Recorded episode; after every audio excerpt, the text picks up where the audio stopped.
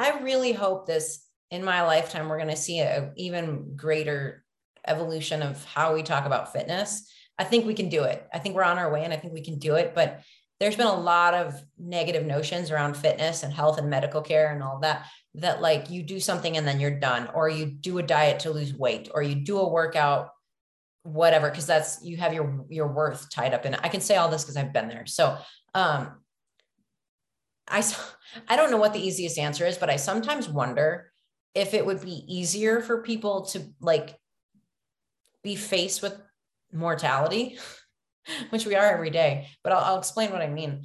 Um, I knew I probably wouldn't live a long life if I didn't radically change my health.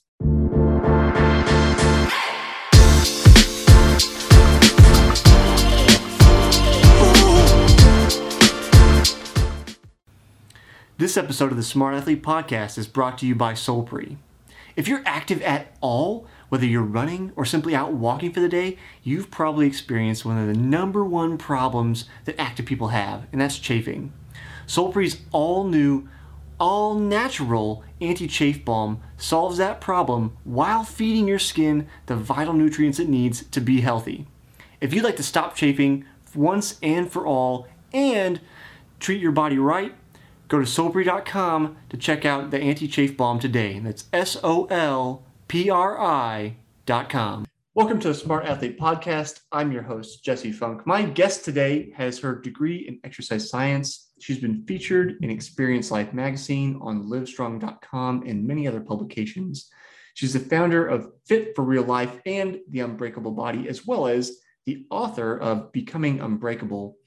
You can find her at fitforreallife.com or on Instagram at Kate Galliett. Welcome to the show, Kate Galliett. Hi, it's so nice to be here with you, Jesse. Yeah, thanks for joining me on this lovely Friday. Um, before we got going, so if you go on, you the listener, go on Kate's Instagram. You don't necessarily have to do it at this very moment, or I guess you could pause and go check it out and come back. You'll notice that she has uh, a very fluffy, adorable, loving young dog. um, and apparently, just it, it, there was an episode last night that's made her kind of uh, lead up into the show hectic. So, Kate, tell us about the dog. Where, why, why get a dog? Because everybody has different reasons. And then, um, I guess, give us some insight into the the ups and downs of dealing with a puppy. oh gosh. Well, I, I, I mean, I love all animals, of course, but we decided to get this adorable dog named Scout. Um, uh, kind of like how people make a lot of choices because now is not a great time, so let's do it. what is a good it's like what is a good time? That's you know. Oh man. Anyways, I haven't had a dog for a long time because I moved around a lot. Once I sold my or not sold, closed my gym, I didn't end up selling it. I just closed the whole thing and took it with me. Um, and then I moved away from Illinois to take my business online and kind of build my life where I felt most at home, which is in Utah, where I live now um, as people can probably imagine, that comes with a lot of bouncing around until you find the perfect spot for yourself. And so I was living in apartments and then, you know, house rentals and whatever. And it just didn't seem like a good idea to have a, a dog amongst all of that because I do know how limited my energy and resources actually are. And this is something I work with my clients on all the time. Like, do we have enough resources to do all these things that you want to do? Or do we need to modify your workouts a bit? Because you actually don't have the energy to do all of this given the rest of your life. Uh, but now we're settled in in our house and this is a house i'll be staying in for a while so that's good. Anyways we got scout. He's a bernese mountain dog and he's the fluffiest fluffmeister i've ever met. And we joke that like yes, we did all the research and reading and preparation, like you probably have done for life changes that you are going through. And still, nothing prepared us for the chaos that has ensued in the household uh, over the last four months that we've had him. Uh, and for people who don't know, Bernese mountain dogs get really big really fast. So he went from like a puppy to like 70 pounds, doesn't fit on my lap anymore. And he's only six months old. So, anyways, uh, he's enough of a handful every day. Oh, and Bernese mountain dogs love you, like, love you. They would like to be by your side literally forever. So, I was saying to you before we started, I'm like, I'm going to have to go work out in the hall on the main hall area today because he's not feeling so good and he'll be like right on top of me as I do that. But I don't know what happened to him. He got some sort of upset stomach yesterday. And um, last night I was like, he did his last little bathroom break, and I was like, I have a feeling tonight's not going to be a, a great night for the bathroom side of things. And sure enough, like something just woke me up at five, and I was like, I need to go check on him. And sure, we had I was out hosing my dog off at 5:20 this morning in the yard because he's now too big for me to put him in the bathtub. So I'm literally standing out there just spraying off all the poop all over him. And now he's just been relaxing with me this morning and I've been cleaning him up and cleaning the basement up and all of that. So it's been a bit of a hectic morning, but I'm really glad to be here now.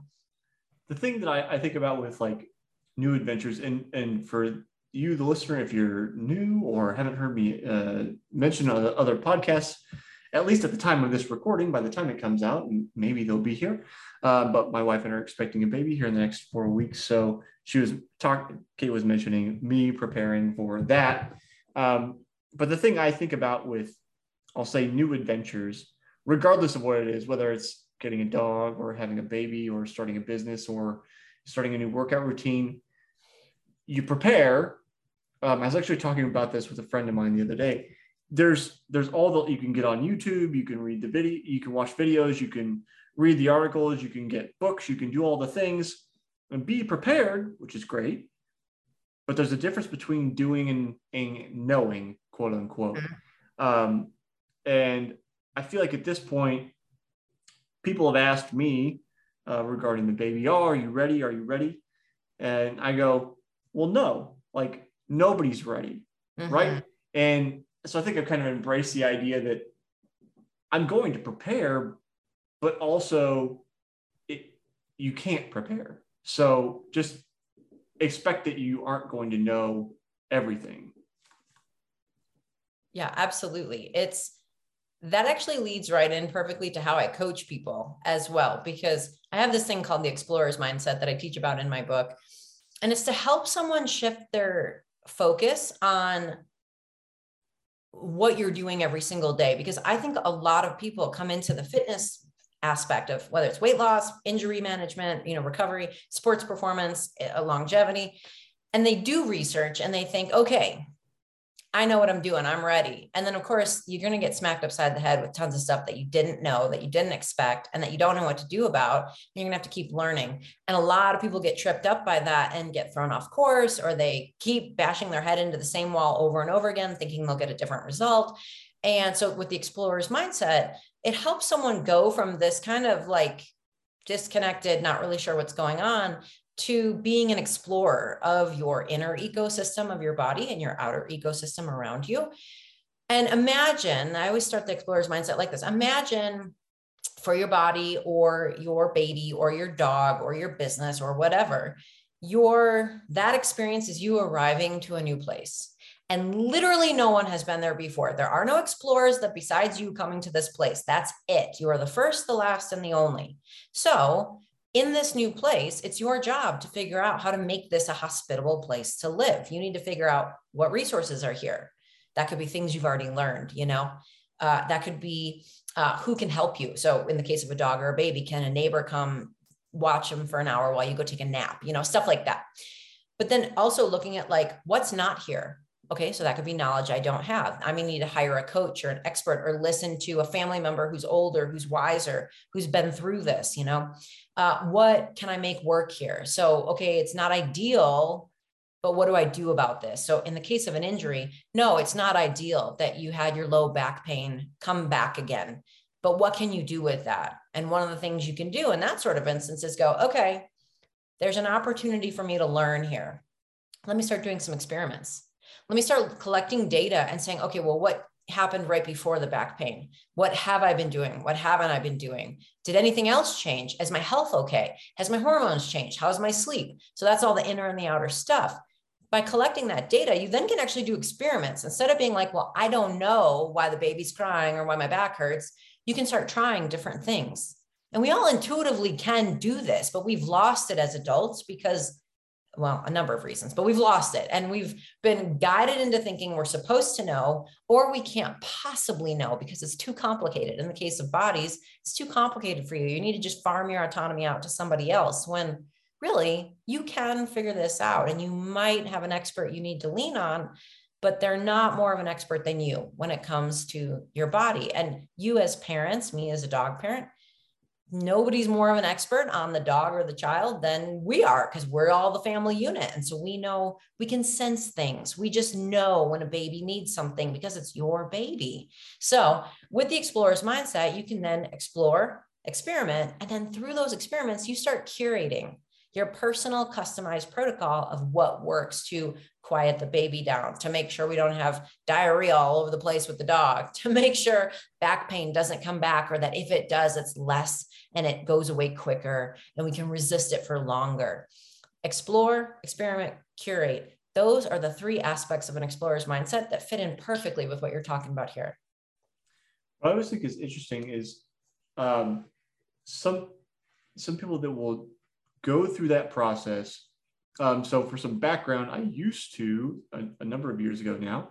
Um, I worked full time in the shoe store, helping runners and people with health problems and stuff get fit for shoes.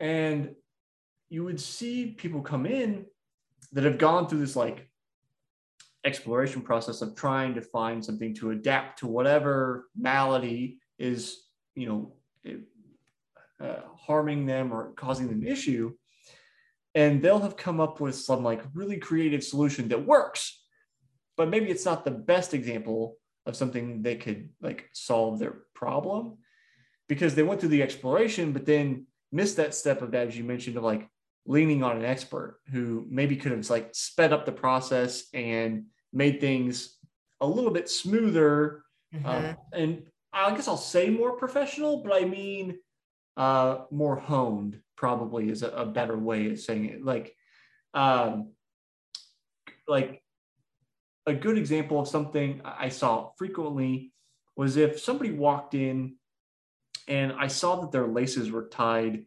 very, very tightly as they walked in the store. I knew immediately 90, 95% of the time they need narrow shoes. Their adaptation has been to tighten down regular size, like every, I'll say standard size, medium size shoes width. Um, they tighten the laces down, which kind of works, keeps mm-hmm. them on their feet.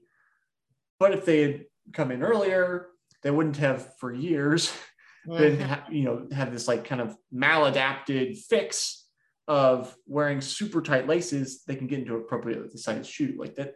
It's a very small example and not particularly painful for most people, but a little cumbersome.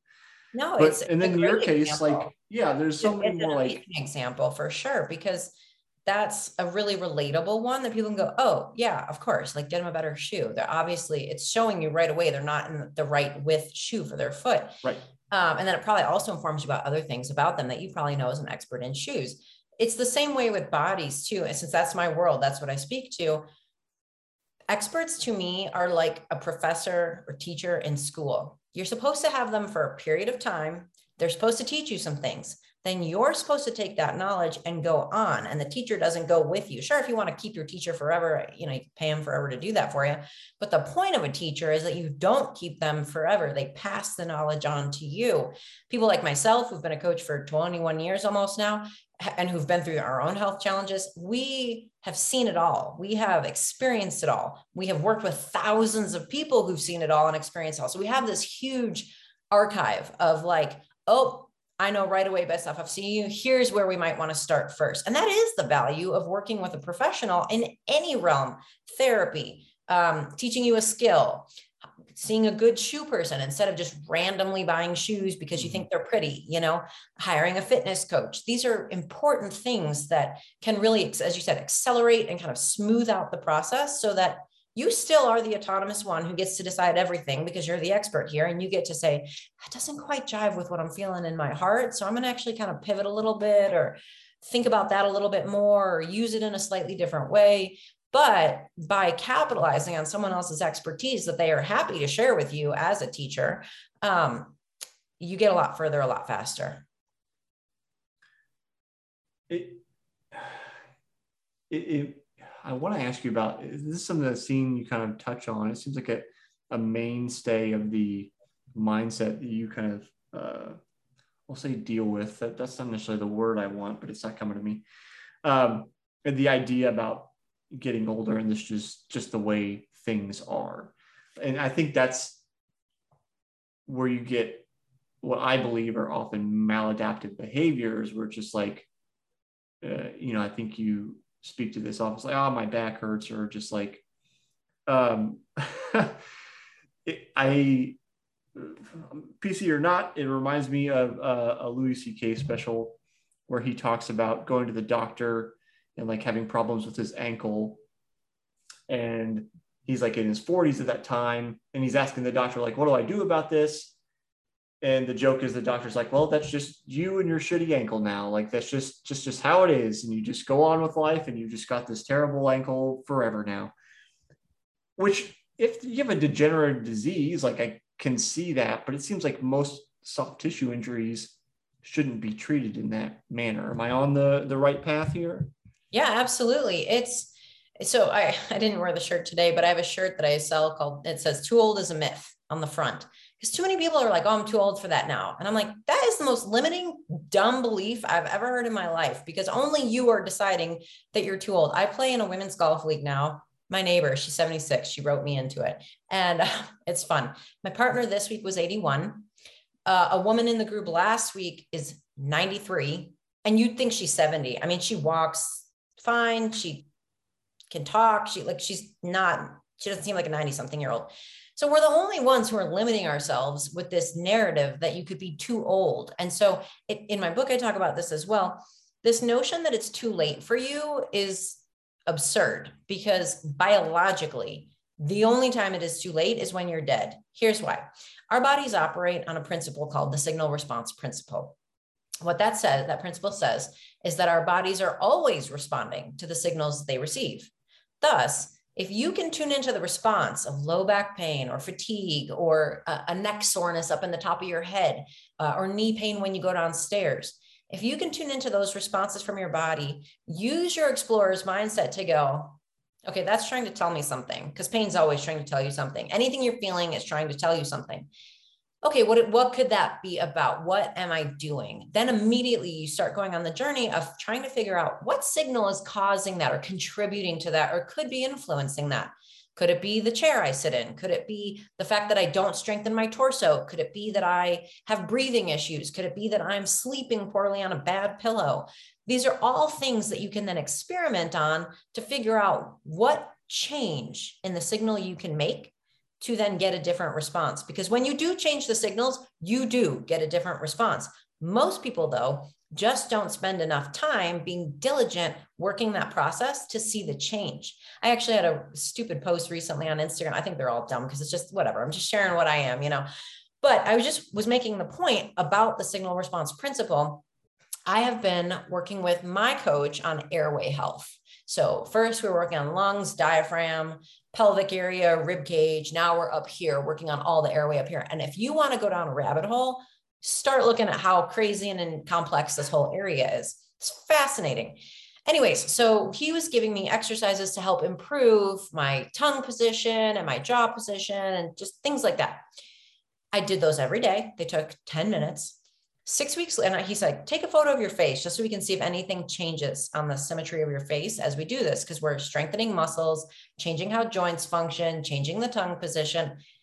Sure enough, six weeks later, my face looked totally different. And I, I, have that on Instagram if anybody wants to see it. And of course, everybody was like, oh my God, what did you do to your face? I want to do that too. I get it. Everybody wants to like do stuff to their face. I was like, I liked my face before. It was just fine. It just looks different now. Yeah. But this proves the point. Your body's always responding. So if you change the signal by starting an exercise routine or a gratitude practice or prayer practice or not drinking caffeine anymore or drinking more caffeine, your body will respond. And if you can just keep that front and center and be diligent about it, that means it's never too late because your cells will continue to turn over until the day you die. What signals are you sending those cells? Well, that's up to you. And that's going to determine how they respond. And in a nutshell, that's why it's never too late or you're not too old for any of this stuff. sometimes when you hear people talk about the again that idea about like oh it's it, it just hurts or like the Louis C.K. example it's just, it's just my shitty ankle now or whatever like you know it's just the way it it reminds me there's this the, the I'm sure you've heard this the analogy about um, the dog that's lying on a nail and it hurts but not enough to move so he just keeps lying in the same spot every day it's like sometimes I wonder why people will tolerate the nail. Like clearly it's irritating. Mm-hmm. It's just not irritating enough to induce change. And I, I guess I wonder because I go, yeah, but like two feet over, there's no nails. Like you don't have to go that far to get rid of that irritation. Like if it's a bigger irritation, you know, like uh, uh, you know, in my case, I broke my collarbone a couple years ago. I had to have surgery. It took some time to rehab. Like that's a, it's a little bit bigger than a nail, right? But if it was just like, ah, you know, my shoulders are stiff when I swim or something, like I don't have just have to be like, ah, I just have sh- stiff shoulders. Like there's probably something I can do. Maybe you know, maybe I have weakness, or maybe I increase my flexibility, or there's there's something I can do to my routine. I just I guess I have a hard time, maybe because I'm so used to like the growth mindset. Not that I'm an angel, for clarification's sake, uh, not perfect by any means, but like I don't understand why people tolerate the nail for so long that they're just lying on. It's, I mean, it's a complex compendium of reasons, which will be different for each person. And I want to start by saying you're not better or worse than anybody else if you tolerate more or less, you know, one way or the other. Um, but like like the, I mean, this is true for marketing. This is why people market to pain points yes. more than they will to pleasure points. So right. those of you who are being marketed to, which is all of us, people are out there marketing to your biggest fear, your biggest worry, and your biggest struggle way more than they're marketing to like your ultimate dream of like happiness in life. So well, we seem to respond to more negative things and we remember the more negative things than we, we, do the exactly, positive things. Exactly. So that's that's part of it that there's a lot of messaging out there that like pain is normal and common and that supports the marketing then that i have a solution for your pain and mm-hmm. your problems. The problem with that is that that still sells the solution to someone's pain as a quick fix thing. You just check the box you paid the money you whatever you buy the device you do the whatever and then it's over. But that's not how bodies work now, on the other end of the same spectrum, there's another thing happening because not everybody's the same. Some are like, they're too worried, they're too afraid, they don't want to get going. Others are like, too, uh, you know, shut down, they're not interested. There's some other things going on. But at that other end of the spectrum is um, this silly notion that you have to go balls to the wall to make any kind of change. You have to like beat your low back into submission to get it to stop hurting. And I call that the, like the American mindset it's absurd. And like that's not true either. And you the the problem is then there's a million problems i've just listed so some are like oh i want the quick fix. Others are like i will go bonkers doing way more than is necessary. And often the human condition is to swing from one end of the pendulum to the other. And it takes a long time to find the the middle way in taoism the happy medium where right you do just enough to make change. You do just enough to catch it early before it becomes a big problem. And my goal in life is to show people that it doesn't take that much of a signal to get the response you want, provided the signal you're sending is concise and pointed and directed at exactly what you're trying to change. So if you're trying to your point, if you're trying to change how your shoe feels by tying the laces tighter, that's the roundabout way to do it. The direct way to get the change that you want and have a better fitting shoe is to get a different shoe that is correctly narrow for or wide, I guess, for your foot. This is true for bodies as well. And that's why with my programs, often people are like, that's all I have to do. I'm not saying it's easy. I'm not saying my workout programs are like a walk in the park, but they're not. They're not going to beat you into submission ever because they are directed exercises and lifestyle experiments and things that you can do that I know when we do these right, we are going to get right to the heart of the matter and we're going to start seeing some change pretty quickly. I think one thing that's hard for people to grasp, and even though I'm engaged in the process, I think it's hard for people to understand that there is no end state.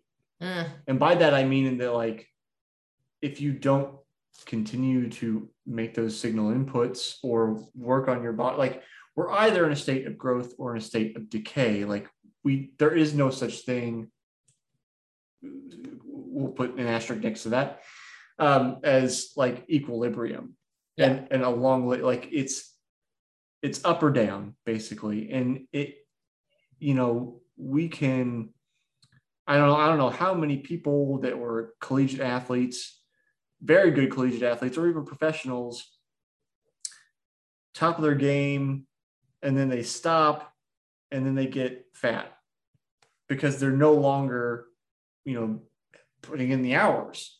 And then, well, often is the case with uh, runners, especially, um, continue to eat like they are.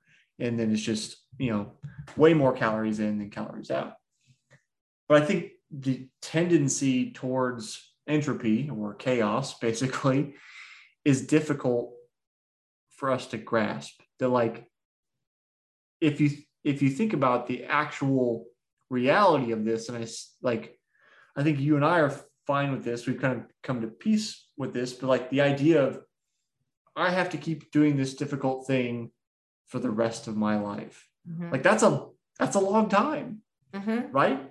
Mm-hmm. Some people are like, I'm having trouble doing 30 minutes today. How am I going to do it for the rest of my life? It, obviously, you don't focus on trying to do the rest of your life all at once. You just do it a day at a time. Yeah. But I think that concept is hard to grasp because it's like, I don't know how many people I've talked to, professionals that do rehab and do kind of work like you do. It's like people will get through their rehab, they'll be like, I feel great. And then they'll stop and then they're injured again yep. within six months. Because yeah, they got to that point where they feel like I'm fixed. I no longer need to pay attention to it. Yeah, it's a, I really hope this in my lifetime, we're going to see an even greater evolution of how we talk about fitness. I think we can do it. I think we're on our way and I think we can do it. But there's been a lot of negative notions around fitness and health and medical care and all that that like you do something and then you're done or you do a diet to lose weight or you do a workout whatever because that's you have your your worth tied up in it. I can say all this because I've been there. So um I I don't know what the easiest answer is, but I sometimes wonder if it would be easier for people to like be faced with mortality, which we are every day. But I'll, I'll explain what I mean. Um, I knew I probably wouldn't live a long life if I didn't radically change my health and my relationship to food and exercise. That was when I was 20. I knew I was like, I, I the, the man who helped me, Dr. Turner, I mean, I owe him my life. And so that was a very stark period of time for me where I had to say, I I don't know what's driving me, but I know I want to live. That's the only thing I've got at this point. And I will do whatever it takes. And it was so hard. It was so hard for so many years because I had to detox my body. I had to go on very particular diets, not because they were weight loss diets or like a fad detox, but I was doing serious overhaul down to the cellular level of like every organ in my body, every cell in my body, my hypothalamus, pituitary, adrenal axis, like everything had to change that sort of radical change requires radical effort. That when I say it's not that hard, I mean, sometimes in the beginning, it's going to suck and it's going to be super hard. But even in the first few things that I was doing with him, because I told him I don't have the money or time or energy to do all the things yet. And we started with like increasing my stomach acid so that I had the right amount of stomach acid to digest food. And it was like a simple digestive enzyme I took. So I could start with that. And I started to see progress. But then as we got into that, we were like, oh, there's some deep healing that has to happen here. And I was doing the whole kit and caboodle, but now it's not that hard anymore. And I can maintain that. But having gone through that, there's like no way I would eat in a way that makes me unwell or live in a way that makes me unwell or use personal care products in a way that makes me unwell. Anything that is influencing my health and well-being it's just a non-negotiable. It's not even a, a consideration. It's just this is how i live. And i sometimes wonder like man would it be easier for more people to feel like they can do this forever if they were facing mortality like that? Like lots of people do and there's lots of success stories out there that are like that. I wish that wasn't the case but it has that difficulty and struggle made it so it's not even a question anymore when I have to go through this. Now, I don't want my my clients that I work with to be like, I'm at death's door, so I need you and we got to do this. I would much rather they catch that hint from the body earlier that's like, my back keeps being a problem. I should probably talk to somebody about this before they get to the point of being like debilitated in bed for weeks on end because they didn't listen to their body. So I, I don't I wish wouldn't wish that on other people, but I think sometimes we have to get to the point where we can't take being this way anymore. And we have had a stark realization that like the future looks bad and I can do something to change that. I've actually talked about this with uh, a couple other guests over the years the idea of death as a motivator.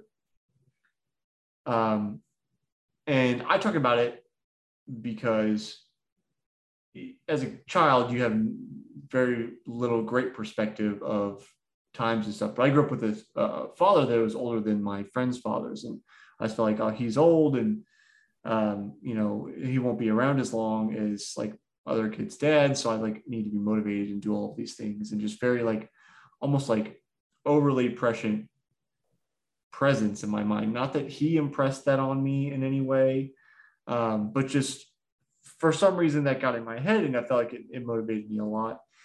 And I, I think there's something to that. If you look at, say, on the extreme end, people that have like a near death experience or people that do become, you know, very ill and then recover and they have this kind of often, unfortunately, brief period of time where they go like, I'm going to make all the changes and do all the things. And then they, you know, like we talked about before, kind of do it for a little bit, think it's fixed, quote unquote, and then go back to the same way that they've been doing things.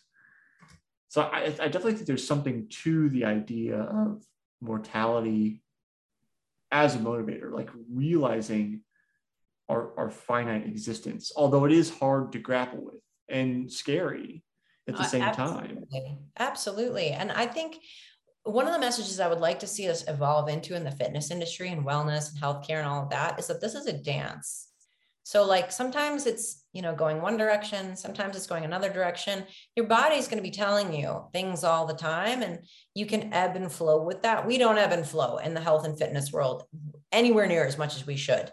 And if we could, I talk about this like you stay on the path when you're going like this let feel you know oh work's crazy this week. Or we have a new baby. Training is going to take a bit of a backseat. I'm going to do what i can. I'm going to sit down between my sets. I actually have a client right now going through some similar things to what you're about to go through with lack of sleep and like workouts now are not intense. They're like do a set of exercise go sit down for two minutes and read a book. No going on your phone no watching tv nothing stimulating just calming. Then go do another set and we call it a work in which i learned that term from Paul Chek many years ago.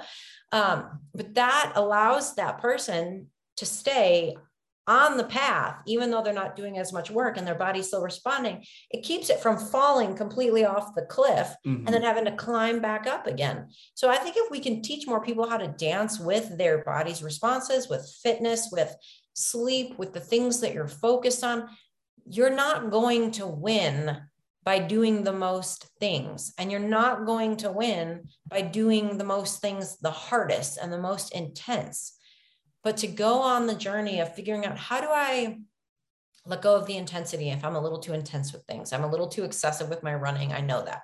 How do I let go of the rigidness I have with my diet or the lack of rigidness I have with my diet? How do I adjust when I know I'm not getting good sleep and I'm stressed to the max?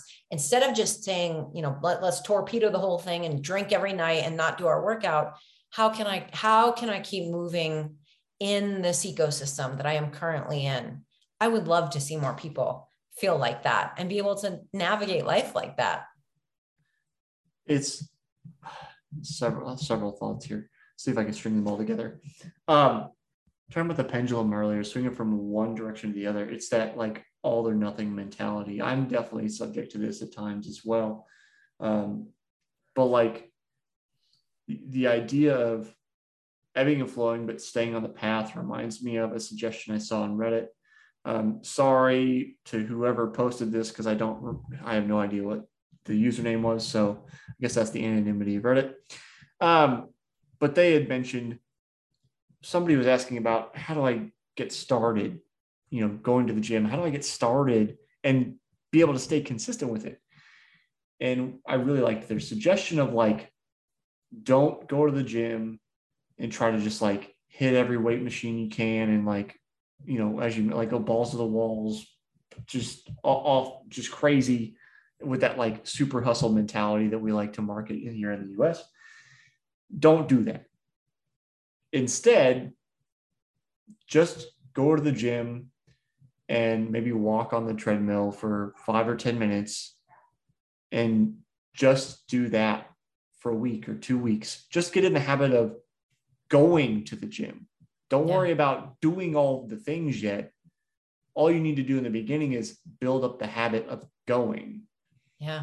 So it's like breaking it down even further into understanding that, okay, so yeah, you have a fitness goal. That's great. It's going to move you hopefully in a healthy direction. But there's also another like behavior that needs to be changed within that. And that's the habit of actually getting out of the house and getting to the gym. Yeah. And that's the foundation of the fitness goal. But we like we forget about that or ignore it or don't realize that it's even there because we're so focused on like, oh, I need to, you know, I need to do my five minute abs to have, to have a six pack or whatever, like silver bullet, like thing we're focused on at the moment. Yeah. I really like that suggestion of just like, just go. Don't try to do a bunch of stuff. Yeah. BJ Fogg says he's a habit researcher, very well known in the habit space, did a lot of good research on how do we keep good habits and what's all about willpower. And he always says, make the bar so low you can step over it. Nobody wants to do that though, because everybody wants to like feel the sense of achievement. And that is a bit more speaking to the sense that we are addicted to dopamine mm-hmm. and we feel accomplished when we've worked really hard and we've done a bunch of things. But like you cannot sustain any sort of health and wellness practice or life practice on dopamine. Try. It is, I mean, your brain will break trying to live off of dopamine. So I try to get people to realize that the journey is really fun, but it's a lot of routine, day to day stuff done for a really, really long time.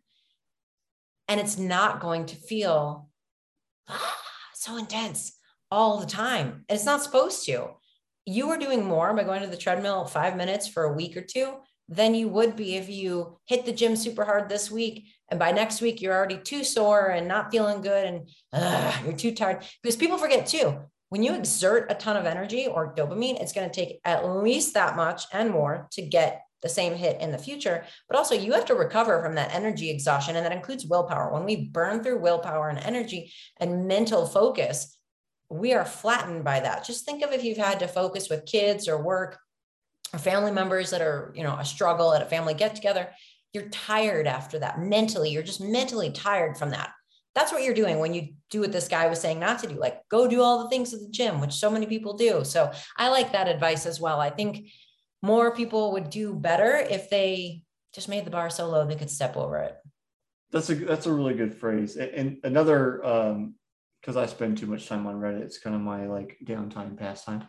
Another thing I, I mentioned this on another podcast. I like the idea. This has been passed around a number of times.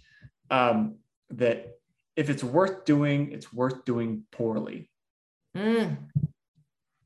Again, trying to combat that like all or nothing mentality where it's like maybe you're like, I'm really going to get into running and I want to run an ultra. It's like, yeah, but if it's worth doing and you haven't done it before, maybe like like a 5K is cool. Like, or even if a 5K is too much, like, hey, maybe you can like just run for a minute and then walk for five minutes and then run for another minute and just something yeah. is better than hey, let's just stay at home and forget it. Right. Exactly. Like it count. Your body's always responding. So every signal counts. And I tell my clients that, hey, if you have an off week and you only do two sets of stuff instead of three, or you don't do a workout one day so that you can do it the other day, like it still counts. And when speaking of runners, when I teach my clients about zone two cardio to help them with their mitochondrial fitness and all of that, I'm like, yes, the science says longer is better. But if 25 minutes just cooks you out and mentally taxes you, why are we shooting for longer than 25 minutes? 25 minutes still counts for your tendons, for your tissues, for your cardiovascular. It still counts. So stop trying to think that it doesn't count unless I did 45 minutes or an hour or 90 minutes because our body doesn't adapt that way anyways. And you're selling yourself short and missing a lot of opportunities to send good signals to your body if you're like, I only care if it was an ultra marathon. Besides, too, people want to get fit really fast, right? Which I get. Yeah. Yeah. And you're like, I want it now. I've decided I want it. So I want it now. Here's what I always say to that your body will adapt in the time that it takes to adapt, especially with consistent effort from you. It will happen in, in an appropriate and reasonable time. And if that time is too long for you, I don't comprehend what that means because too long is when you're dead. The only time you run out of time is when you're dead, at which point you will not care because you won't be here anymore. So keep at it. If you have an ultra marathon goal now and you're 40 and you're like, would you be disappointed if you accomplished it by the time you're 65? Or would you be like, hell yeah, I stuck with this goal for a really long time and I finally did it? I feel like most people would be the latter, but they tend to act like the former. If I don't get it right now, I don't want to do it at all. Again, I think it comes back a little bit to just the the the gravity of thinking, oh, it's going to take so long. Because I, you know, I, there's like a video I did um, people asking about like, oh, can you do a marathon with a couple months of training? It's like some people can do it and get away with it, but I wouldn't suggest it because there's so many things that can go wrong for so many people. The the amount of stress you're putting on your body, like I'm talking like couch to marathon. Mm-hmm, mm-hmm. Um, have people done it? Yes. Should they do it? I think that's a resounding no. Um, you know, it's like you definitely some people some people can many people would break um, even i would break uh, and i've been running for 20 years. Um, i think i could do it but it wouldn't be pretty at the end. Mm-hmm. and, and, it's just like talking about adaptations it takes as long as it takes. And you're talking about like the 25 minutes if that taxes you i think it's like meet yourself where you are. Yeah you want to be able to go for 45 minutes but before you can go for 45 minutes, you need to be able to go for 25 minutes and still feel good at the end. Mm-hmm. So don't like beat yourself up because I'm not already ready to run the ultra marathon or run for 25 minutes or run for two minutes because there are people that a minute or two minutes is taxing. Mm-hmm. That's okay. Yeah. Just say, hey, I'll, I'll, like with running, because that's kind of my background in endurance sports if you can run for a minute, that's great. You know, maybe tomorrow or the next day, whatever your schedule is, you try running for a minute and a half, which sounds stupid because you're like, it's only 30 seconds, but it adds up. It sure does. Over time. And it, I, I, it, the ability to focus on now and trust the process, I think is a much underutilized strategy and very hard for people to grasp. I was just going to say that like this whole thing that you're talking about comes back to trusting your body and trusting yourself. And I think that is sorely lacking for a lot of people. I, I it was lacking for me as well. So I, I, you're not alone if that's hitting. Right. Yeah. right. I'm not just preaching. Like I, I've been through this. I, yeah, I have to redo these things all the it's like it because it is a process and you, you know, our brains still have these tendencies where we go, I just want a quick fix. And you just like, slow down, you know. So it, it happens to the best of us if you're listening. For sure. The more you practice trusting your body, the more you trust your body. Right. right. Um, Kate, as we're winding down on time, I'll ask you the question I'm asking everybody this year, which since you listened to a couple of episodes, you probably already know. Um, but I ask a question, uh, a single question to every guest for an entire year. This year's question is how do you celebrate your wins? Mm. That's a really good question. What have I done lately? Well, when I finished writing my book, that was a huge win because it was two years of writing of just like, oh my gosh, just I've never dedicated myself to a project like that before. I joined a community I'd wanted to join for a gardening group where you can learn all about gardening and the teacher helps you become a master gardener or at least a better gardener. He's a master. I'm trying to get to his level someday. Um, and that was that was the big gift. And i held that that was an important thing to hold in my mind because i was like oh my god this is never ending. Like ah. And so and I, you know it's a it's an investment in myself and it, it'll be you know a couple hundred bucks for the year to be in the group. And so i thought well that would be a worthy investment. So i would say at this point like experiences or things that would add value to my life. My next one I'd like to do for another project I'm doing is um, painting. I want to try painting. i am probably terrible at it, but I always see people paint. I'm like, wow, that's such a cool talent. I would love to try that sometime. So that'll probably be the next one that I use for a project that I'm working on. So I would say experiences. Cool. Um, Kate, where can people find you if they want to get in touch, see what you're up to, get some advice, any of that kind of stuff? Well, I think if the most comprehensive place to find me is at fitforreallife.com or theunbreakablebody.com because that's where you'll find links to everything else. But if you're a social media fan, I am on Instagram at Kate Galliett. I'm also on YouTube and all the other variety of places. I'm the best at updating YouTube and Instagram because that's just kind of where I lean. But um, you know, there's so many of these things to keep up with these days. Yeah. Kate, thanks for hanging out with me today. Thank you, Jesse.